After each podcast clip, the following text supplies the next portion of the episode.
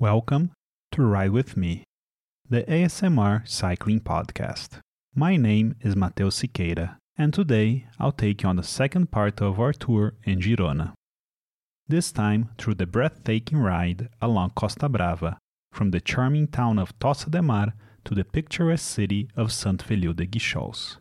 Right after, a message from our sponsors.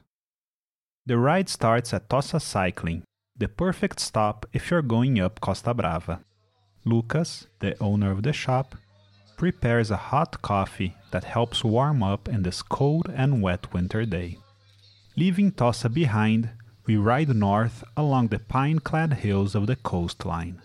With the deep blue Mediterranean Sea on one side and the rugged cliffs on the other, the sound of waves crashing against the rocks and the seagulls' cries fill the air creating a soothing and immersive soundscape.